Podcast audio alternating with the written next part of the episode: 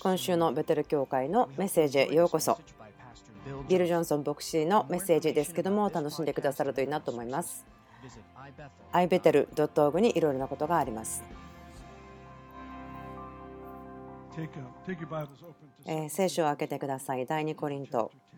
10章。第2コリント。10章ですけれども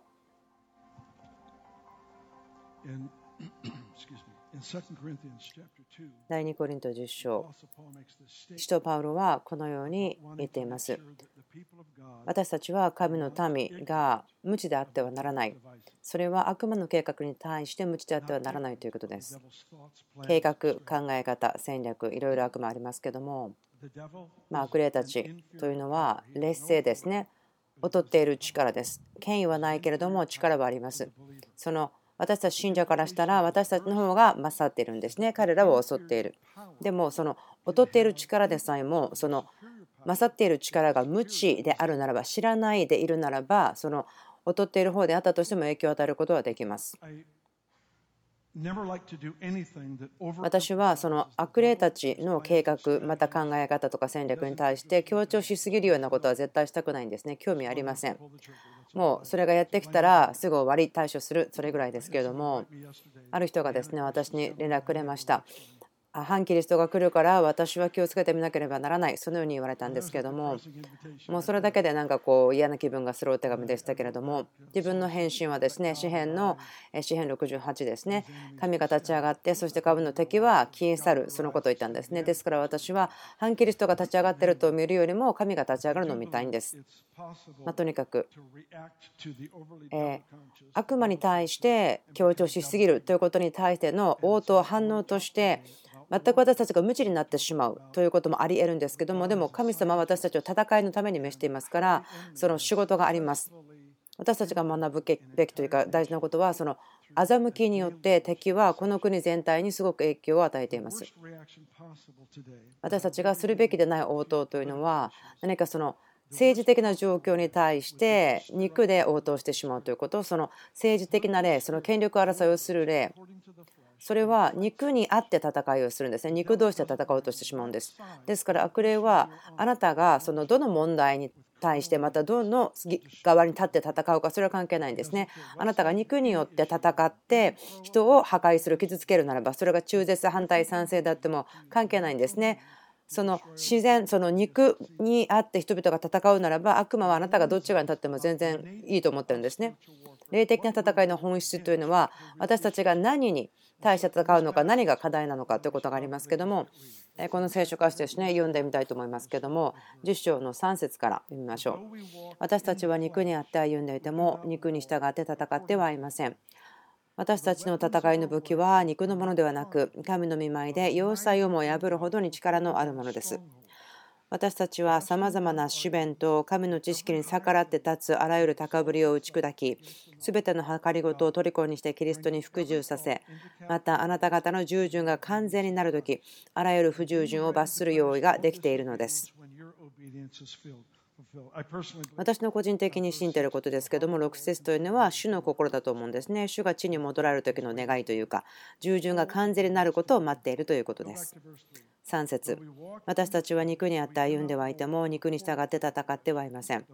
私たちの戦いの武器は肉のものではなく神の見舞いで要塞をも破るほどに力のあるものです。ニューアメリカンスタンダードの英語ではですねその要塞が何かその強い場所高いところ。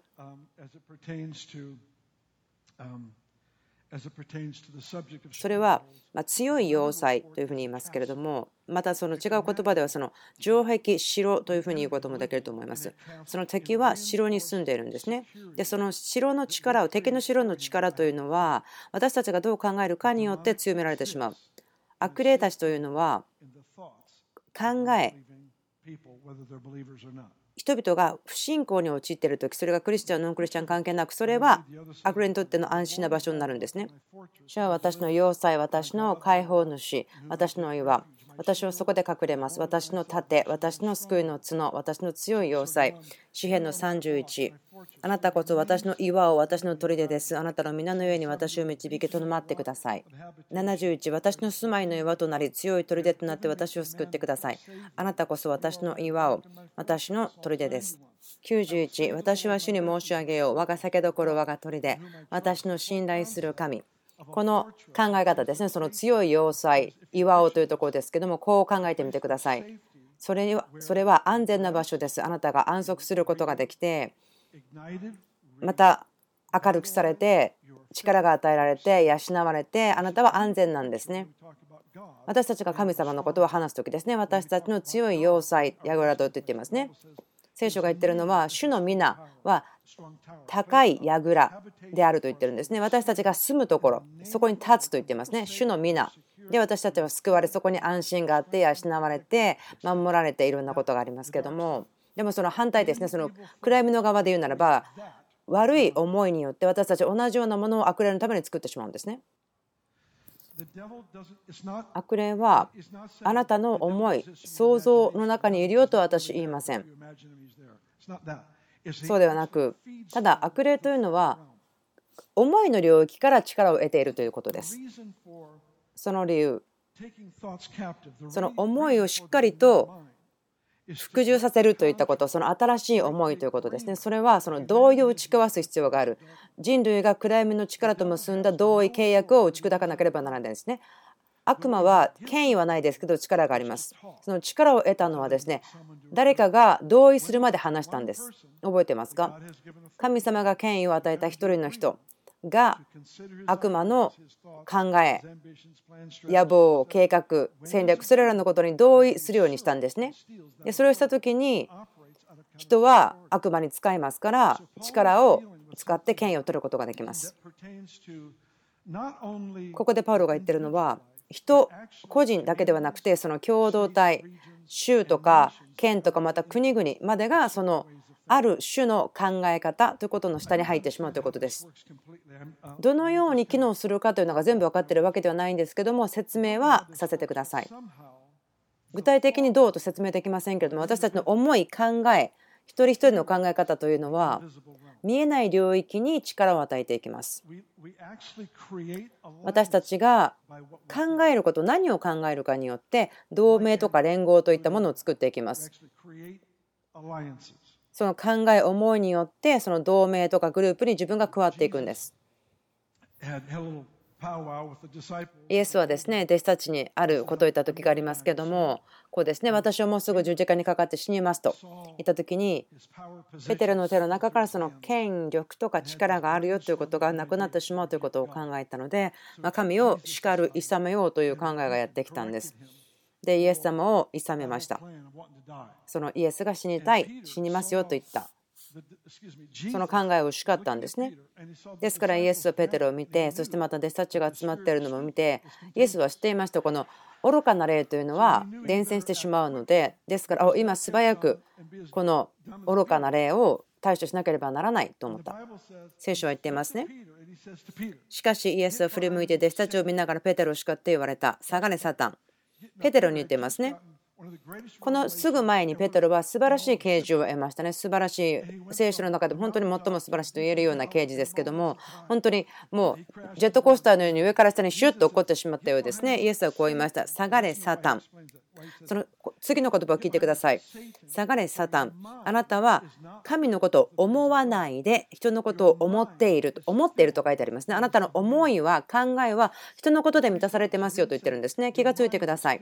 イエスはここで、ペテロ、下がれ、サタン。お前の考えはオカルト的なことで満たされているとも言ってないし、下がれ、サタン。お前の思いは悪魔礼拝で満たされている、そうも言ってないんですね。その人の思いで満たされていると書いてあるだけです。その人人類キリストを中心にすることでなければそこにはデザインを無視するその違法するということがあるんですね。そのねじ曲げられてしまうこと。キリストが中心ということがない人類というのは本質的に悪霊の影響を受ける本質的に悪霊的なんです。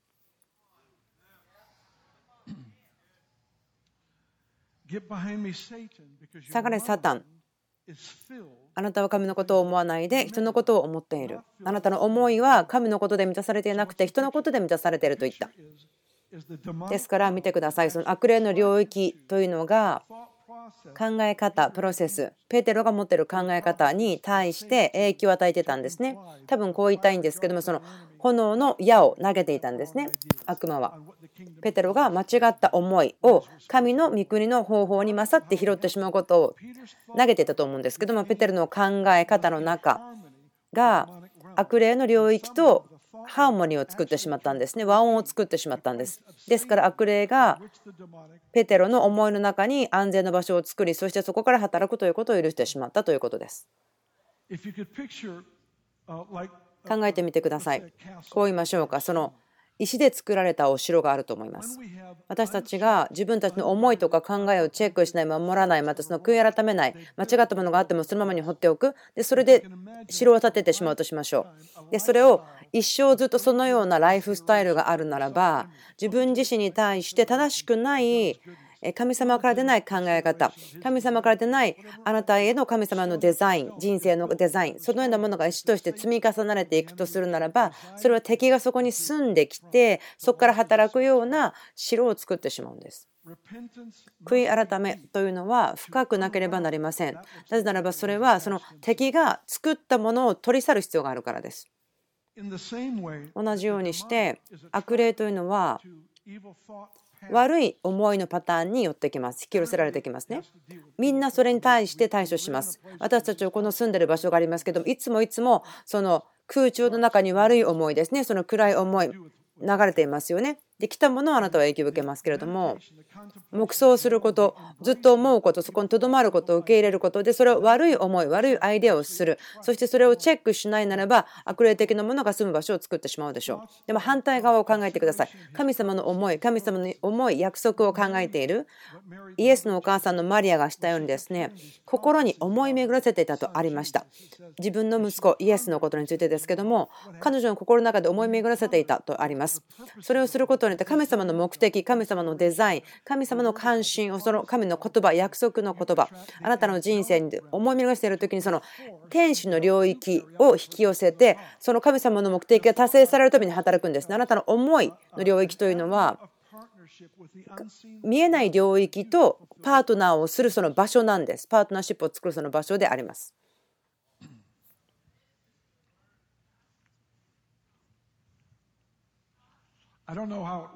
どのようにして機能するのかは分からないですけれどもそれがあるということは分かります。ハエは腐ったものに引き寄せられます。その腐ったものからの匂いです。臭い匂い、考え方もそのような匂いを出します。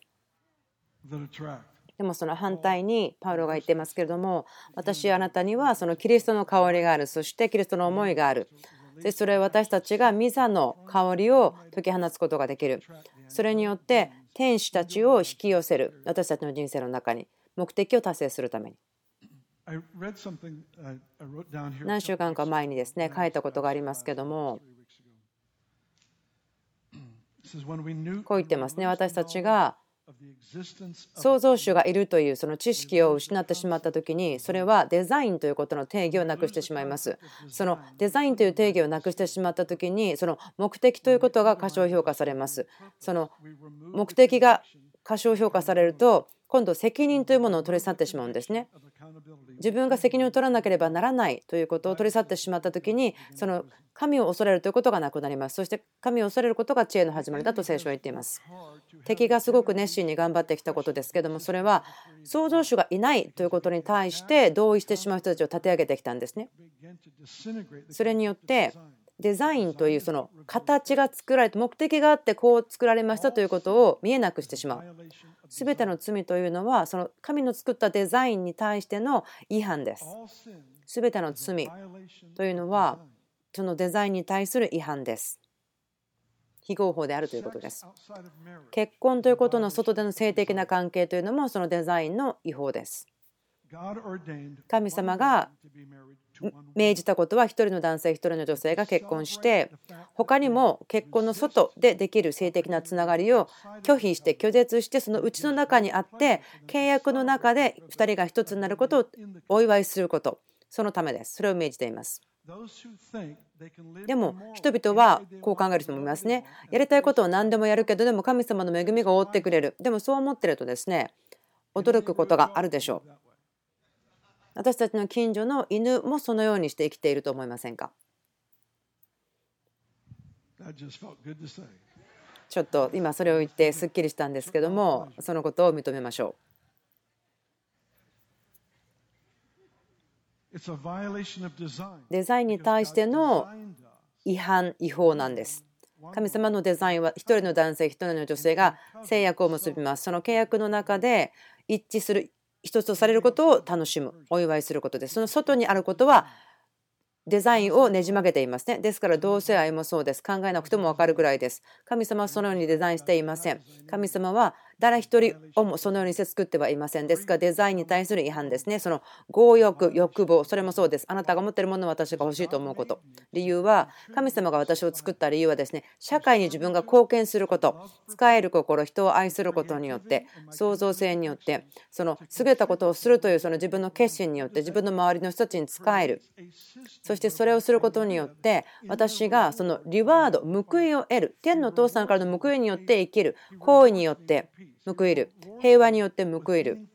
意味のある関係によって私を報いてくださる。繁栄によって私を報いてくださる。そのようなシステムの中に行きますね。自分がそれから出てしまうとそれは盗人のシステム泥棒するシステムに入ってしまう。自分があなたが持っているものを盗まなくても私は自分自身をその報いという考え方から取り去ってしまって自分の人生の自分が仕切らなければならない。これからやってくるものをしっかり自分が取らなければならないと思ってしまう。こういうことがありました。えー、ガムをお店で買いましたけども、でそのガムはですね、えー、25セントだったんですけど、15セントで要求されたんですね。で、私言いました、お店の人に、昨日買ったんですけども、15円ですね。25円だったがもう15円ぐらいで要求されてます。ですから私皆さんに10円借りてますねと言って返しに来たよと言ったんですけどもそのレジのお姉さんは困ってしまってマネージャーを呼びに行ったんですね。自分はただその10円をそのレジの中にいればいいのにと思ったんですけどもマネージャーの人が来てですね何が問題ですかと聞いていや自分はこうこうこうですよと説明したんです。だから10円借りてたからそれ払いに来ましたよと言ったらマネージャーは、いや別にそれ払わなくてもいいですよ、持ってていいですよと言ったんですね。あなたで2人目ですよ、自分がここで働いてる長い間がありましたけども、そうやって払いに来たの。いや、私こう言ったんですね。いや、もしよければ払わせてくださいと。あなたがあなたにふさわしいものを受けることによって、神が私にくれるふさわしいものを受け取るようにしたいんですと言ったんですね。サンフランシスコの空港で自分は長い時間を過ごすんですけれども、である時自分と妻でそこにいてですね、えあるテーブルの下ですねあのドル札が畳んであってでもそれが落っこってしまったのを見たんですね。それ多分チップだったと思うんですけどもで夫婦が入ってきてそこに座って奥さんの方がそれを拾ってご主人に渡してご主人はそれを自分のポケットに入れてしまった。で私と妻がそこに座っていて食事をしてました。彼らが良いことをするのを待ってたんですけど怒らなかったのでこう言ったんですね。すみません。あなたがさっき拾ってポケットに入れたチップのお金そのウェイトレスさんのものですよね。だからそれを彼女に教えてあげたら喜ぶと思いますよ。と言ったらその人あもちろんもちろんもちろんそうですよ。と言ったんです。あなたが人のものを欲しがる時にはその瞬間ですねあなたのその時の人生を誤解してしまうことになります。間違って解釈してしまいます。そして全ての罪というのは正当化されてしまいますよね。可能なんです。やることはできますね。人々は全てのこと、全部のこと、あなたが信じること、聖書をご用することによって信じさせることは可能です。パリサイ人はそうしました。ですからイエス様がマルコの7章でこう言ってますけれども、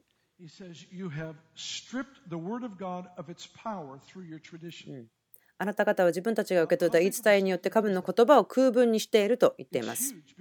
これ大きいことです。神様は語ったことによって世が出てくるようにしました。です。神の言葉というのは存在するものの中で最も力のある創造的な力なんですけどもでもこう言ってますよね。自分たちが受け継いだ言い伝えによって神の言葉を空文にしていますと。あなたの伝統によって神の言葉を空文にしている力のないものにしていると言ってますから。ですから人が神様の目的を彼らのやるべきことが神の目的を実践するということであったとしてもでも罪を正当化することは神の言葉によってしてしまうことは可能なんですね。神様のくださっている恵みというのは正しい人が力を受け取るためであって自分たちが勝手なことをやるためではないんです。私たちが神様のデザインに従って生きるために与えられた力が恵みです。アーメンですか？良いポイントですね。どのようにしてこれが機能するのかははっきりは分からないんですけれども悪霊の領域。まあ推測はですね天使の領域もそうではないのかなと思うんですけどもその地理の境界線バウンドリーボーダーに影響を受けるということです。イエスがゲラサ人をですね解放した時に悪霊たちいっぱい取り付いていましたけども2000匹の豚の中に入っていった話がありますね。そこでは悪霊ハムを作っていたと思うんですけど。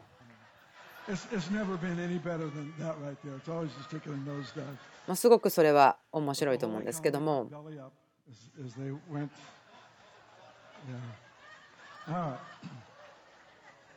2000匹の豚は水の中に入っていて溺れ死んだとありますね。これは神様の冗談だと思うんですね。聖書に書いてあるのは悪霊は水がないところを探しに行くと書いてありますね。まあ、皆さんにこれ分かったかどうか分かりませんけれども悪霊が豚の中に入れてくださいと言ったら豚が溺れちゃったんですね。なぜか分からないけど悪霊たちは水が嫌いと書いてありますね。乾いたところに行くとあります。ですからこれはまあすいませんけどあの聖なるジョークなんで。イエスが悪霊たちを追い出す前にその人についていた悪霊たちをこう言いましたね。促したんです。ここ、この地域から出さないでください。追い出さないでください。その悪霊たちに対してのこの地域の中でこれをしろという責任があったというふうに思います。面白いことなんですけども、南米のある国の国境にあるようなハイウェイがあります。その高速道路の右左に2つの国があるんですけども1つの国は神様の事柄にすごく開いてるし偉大な働きがあって人々は上乾いていて素晴らしいことが起こっている。でもその隣の国は何かすごく大きな反対とか反抗がある。ですからその道を渡って行ってしまったら全然違うことになる。1つの側はすごい福音に開いている。反対側50ヤードぐらいしか離れていないんですけれどもでも福音に対してすごく反対するんですね。反抗的なんです。福音に対して持っていかれてもすごく心が閉じている。反抗的なんです。なぜでしょうか。わからないですけども多分その政治的なリーダーたちがした決断によって影響されてると思うんです。市民の人たちの思いに許可を与える。分かりますか？リーダーたちが契約をします。悪霊的な領域とともにそうするとそれは町の上に何かを解き放ちます。何か県や国の上に何かを解き放ちます。これは私が注意したいところなんですけども私が言うことというよりはその結果として皆さんがどう応答するか。その肉の武器で戦う人たち私いりません主が私たちをこのために召しているという事柄があると思うんですけれども。こういうことです。例えば最高裁が結婚が男性と男性女性と女性でもいいという決算を下した時に何か教会が準備してなかったものが解き放たれました。そして多くの信者そしてまたあまり深く考えない信者でさえもその欺きの中に入りました。そしてこう考えるんです。神様が彼らをこういうふうにきっと作ったんだろう。だから大丈夫なんだ。こうでいいんだと思ってしまう。悲しいことにこの国の中で人々をその同性愛というその問題罪から人々を自由にしていたグループですけれどもこの決断が下った時に何か影響を受けてしまってそのミニストリーを辞めてしまってその人たちも同性愛の生活に戻ってしまった。その罪が何であるか気にしません。問題ではありません。ただリーダーたちが国のリーダーたちが決断をするそのことによってそれは見えない領域と同様することになっています。ですからそれはその見えない領域に力を与えます。そしてそれを養ってしまっています。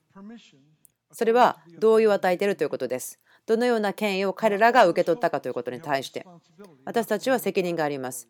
そのことを私強調したいんですけども肉によってではなくてその肉の人によってではなくてでも神様が私たちにくださったその使命によって戦うんです。この責任があると思うんです。その国境とかバウンドリー領域地域ということがありますけどもそれは神様が作りました。それによって文化が作られるためです。その政治的なリーダーによってビジネスのリーダーによって。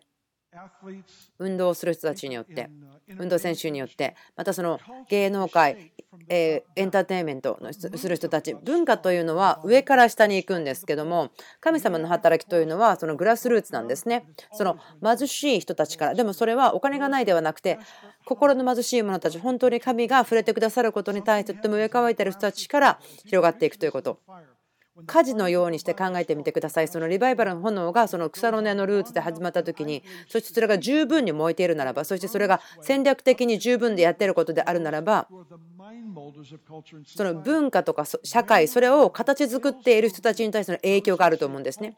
そのリバイバルというのが、そのその人たちに届くということに失敗するならば、教会はすごく力が与えられていても、でもそこの文化を変えることはできない。ですからそれが変革と呼ばれるまでには成長しないんですね。ですから私たちは続けていかなければならない。人々がその命を主に捧げる。神様の炎が続けて落ちてくるように私たちの中で働かれるように奇跡とか変化とか人生が変えることがある。でそれのことによって文化を影響するようなポジションにある人たちに影響を与えることができる。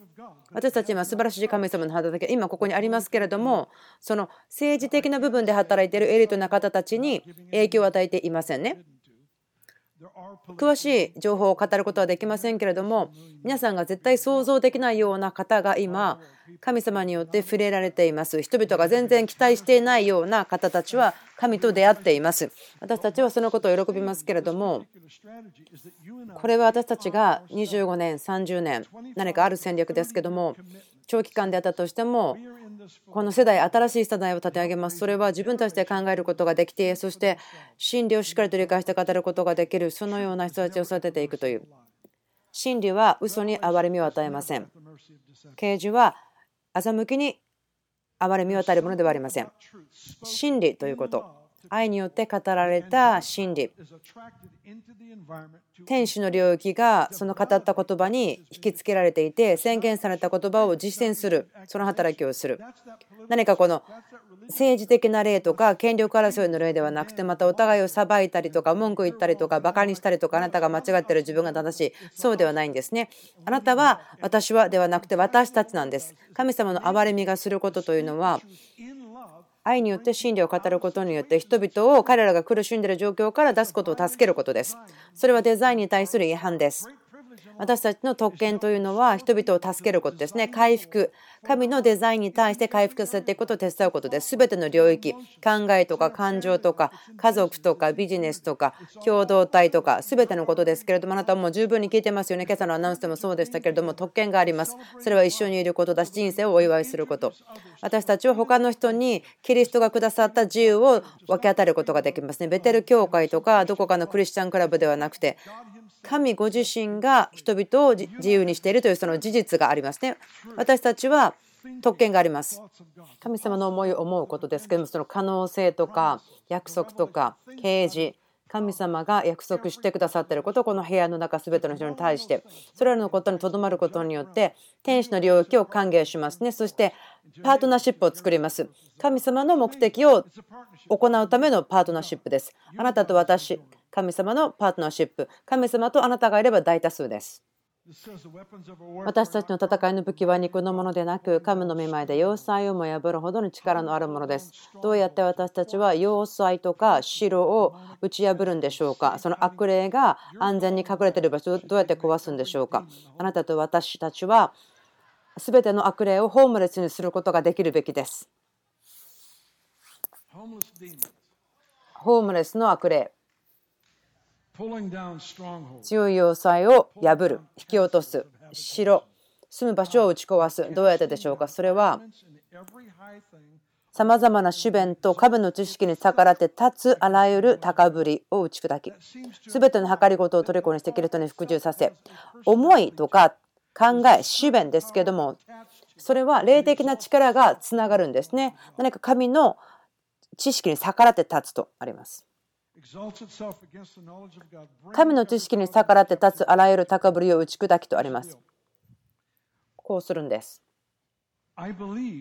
私は信じています。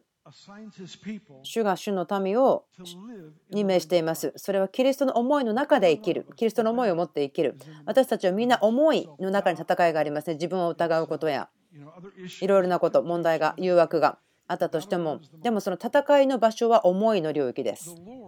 主が私たちをその関係の中に導いてくださっています。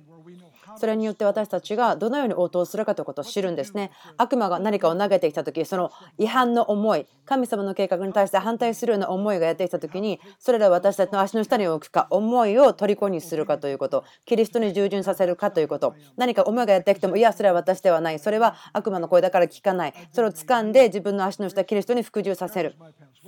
何であったとしても私たちは学ぶんです。どうしたら言うかということに対して。で間違った思いをみくりの思いで入れ替えます。間違ったものを縛りそして良い正しいものを解き放つんですけども主がこのようにしなさいと言っていますね。なぜならば自分の思い考えに対して権威を持っている人というのは町がどのように考えるのかということに対して権威を持つ場所に動かされます。聞いてください。町だけではなくて国全体ですよ。覚えていますか？ピリピの4章。パウルがピリパイの教会に対して言ってますけどもこのようなことを考えていてくださいと言ってますね。真実なこと誉れあること正しいこと清いこと全ての愛すること全ての評判の良いことその他徳と言われること賞賛に値することとありますね。それらで心と思いを満たしなさいと言っています。その理由は御国の思いは御国の啓示を生み出します。それが真理です。聞いてください。主の戦略だと思うんですね、みんなに対する。そこでまず初めにこのことを進めます。すべての人のために、また王とすべての高い地位にある人たちのために願い、祈り、取りなし、感謝が捧げられるようにしなさい。王たち、すべての高い地位にある人のため、それは私たちが経験にまた威厳を持って平安で静かな一生を過ごすためです。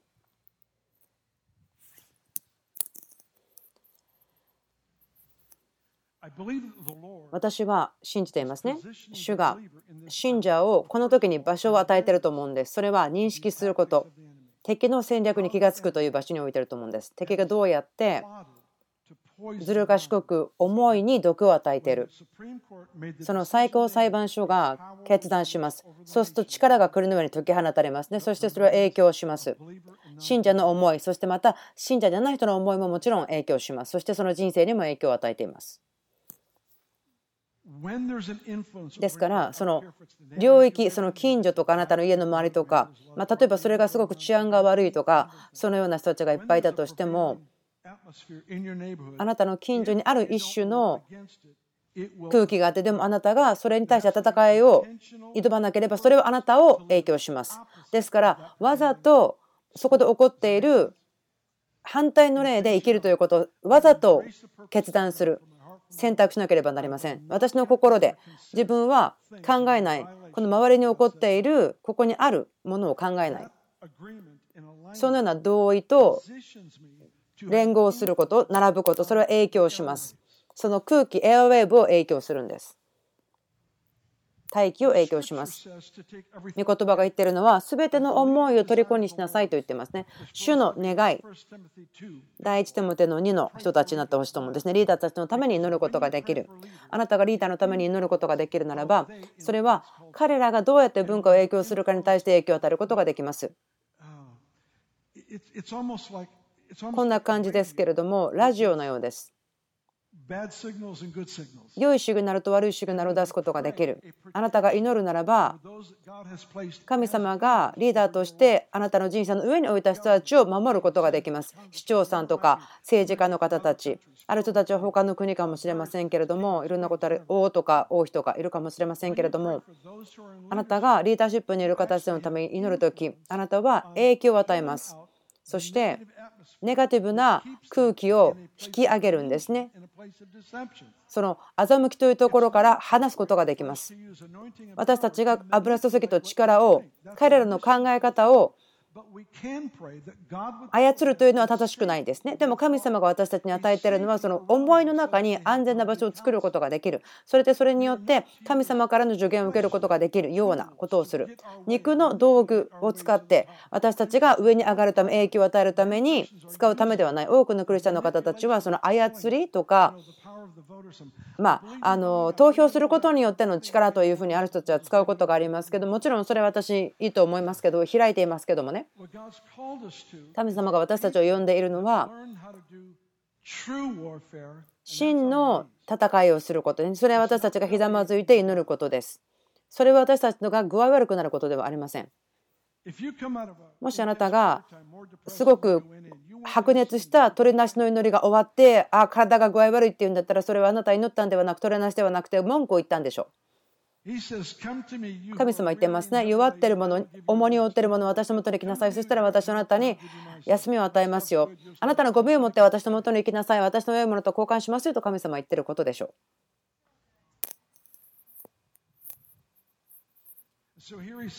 ですから神は言っています。高い、すべての高い地位にある人たちのために祈りなさいと。で結果として、経験に威厳を持って平安で静かな一生をあなたが過ごすためですと言っています。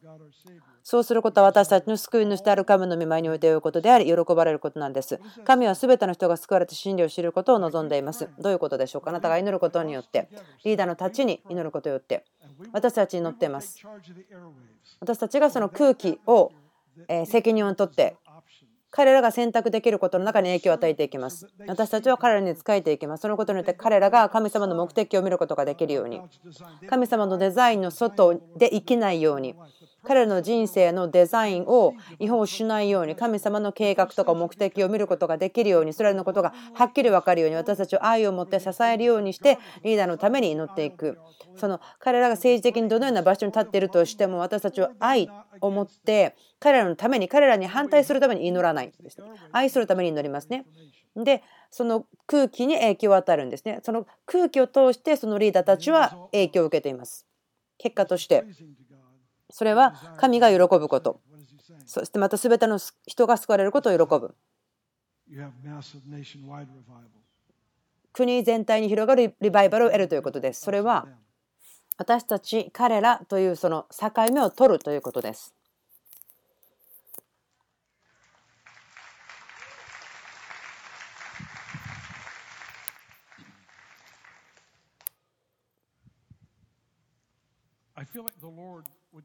主が私たちにくださると思うことがありますけれども、戦略です。複雑ではないと思います。単純なものです。戦略があると思います。国を影響するために。話していますし、またそれもやっていますね。祈ったり歌ったり説教したり伝道したり世界中に出て行ったりしています。私たちそれを続けますけれども。私の関心ですね、この最近のことですけども、自分が愛してケアする人たちを見てると思うんですけれども、彼らが他の王国から見て考えているということ。なぜならば彼らは炎の火矢が彼らに向かって飛んできているということを知らないので、それを戦うことができません。その要塞とか城が彼らの中に違法的な思いによって作られたものも知らないんです。ですけども、あなたと私には許可が与えられています。それは、それを取り除くことです。敵の住みかを取り除くということ。その嘘の中。それにその嘘によって私たちが貧しさとかその打ち負かされたものとして生きているというそのところから私たちが出ることができるそれを取り除くことができます。神様があなたや私をデザインしたものはそれはキリストを力強くはっきりと表すものとしてです。あなたはキリストを素晴らしく表すためにデザインされました。どうぞお立ちください。